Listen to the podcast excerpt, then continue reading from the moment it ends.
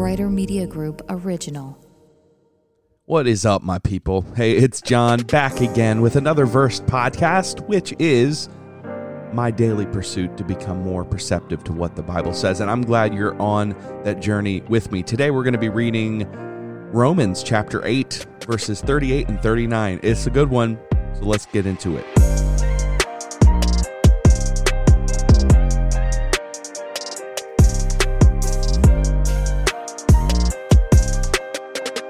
Have you ever just completely screwed up and just totally blew it? Guess what?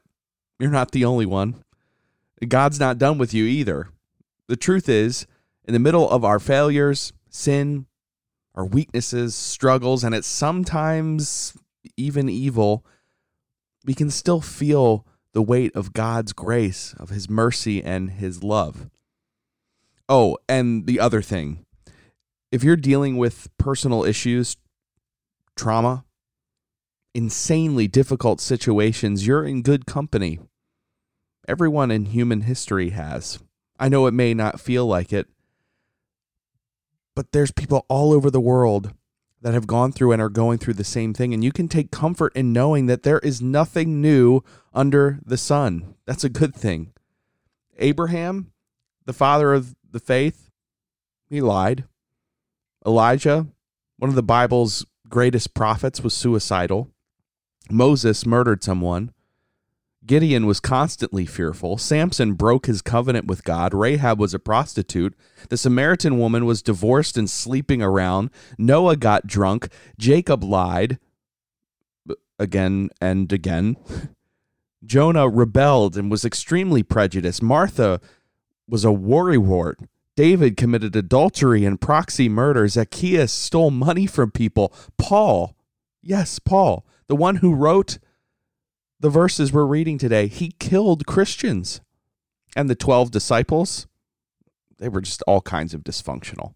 I haven't even touched on everyone in the Bible or everyone in the point of history. The point of all of this is actually what is revealed in today's verses. So before we actually go on to read Romans, let's look at our historical and biblical context for Romans today.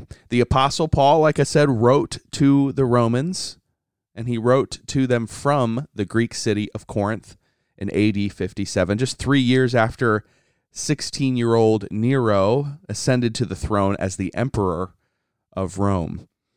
The political situation in the capital had not uh, begun to deteriorate for the Roman Christians. Nero wouldn't begin his persecution of them until he made them scapegoats after the Great Roman Fire in AD 64, so about seven years from this point. So Paul wrote to a church that at the time was experiencing a, a season of relative peace, but it was still a church that he felt needed a strong dose of basic gospel doctrine. Now, like I said, he was writing from Corinth, which means Paul likely encountered a diverse group of people and practices. There were sailors and tradesmen and wealthy idolaters, enslaved Christians. And that prominent Greek city of Corinth was well known as a hotbed of sexual immorality and idol worship. So when Paul was writing in Romans about the sinfulness of humanity or the power of God's grace to miraculously and completely change lives, he knew what he was talking about. It was playing out right in front of him every day.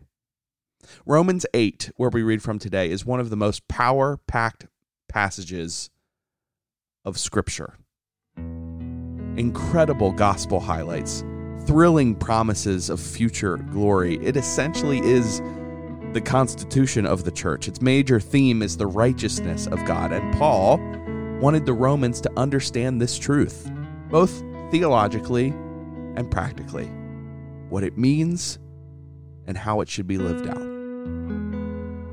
So, with that said, let's read this amazing passage of Scripture, Romans 8 verses 38 and 39. I am convinced that nothing can ever separate us from God's love. Neither death nor life, neither angels nor demons, Neither our fears for today nor our worries about tomorrow, not even the powers of hell, can separate us from God's love. No power in the sky above or in the earth below, indeed, nothing in all creation will ever be able to separate us from the love of God that is revealed in Christ Jesus, our Lord.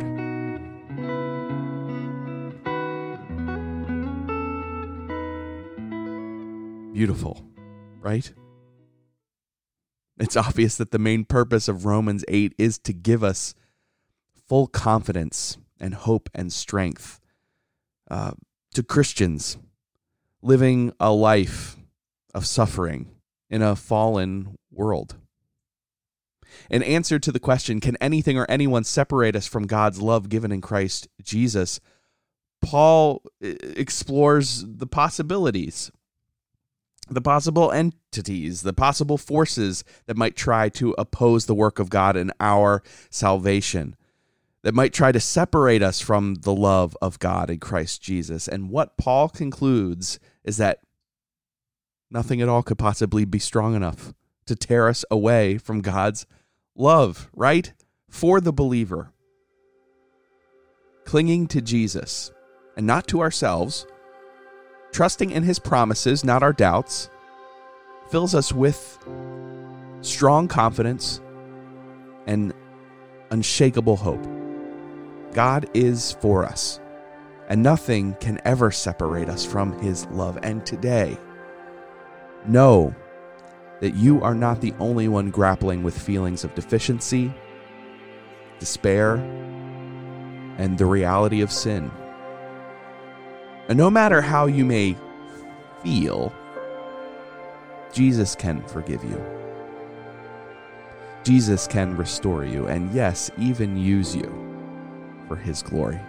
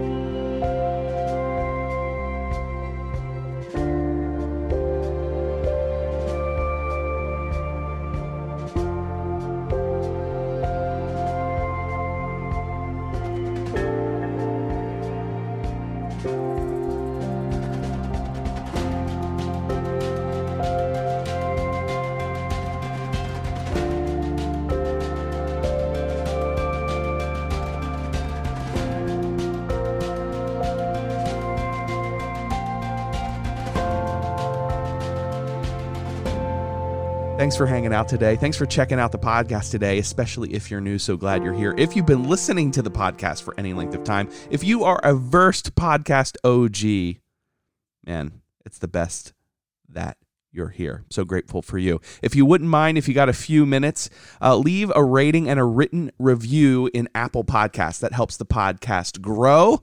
And based on the amount of reviews I have and the amount of people I know listen, ain't nobody enough ain't nobody got time for that really. But uh, we need more reviews and ratings coming in. And that's not just to pressure you but if you're listening to the podcast be a part of it. Help it grow. Would love for you to do that. And make sure that you are following and you are subscribed to the podcast so you don't miss out on one. Make sure you check out the episode show notes to get all the resources i use in my own studies if you find it helpful, and um, as well as a form to submit a verse you might like in a future episode. My social media is linked in there as well. So check that out. And for the rest of the day, I'll leave you with what I always say make hope louder today in your life, in the life of those around you, and your friends and your families, and even strangers you meet on the street. Make hope louder, and we'll talk tomorrow.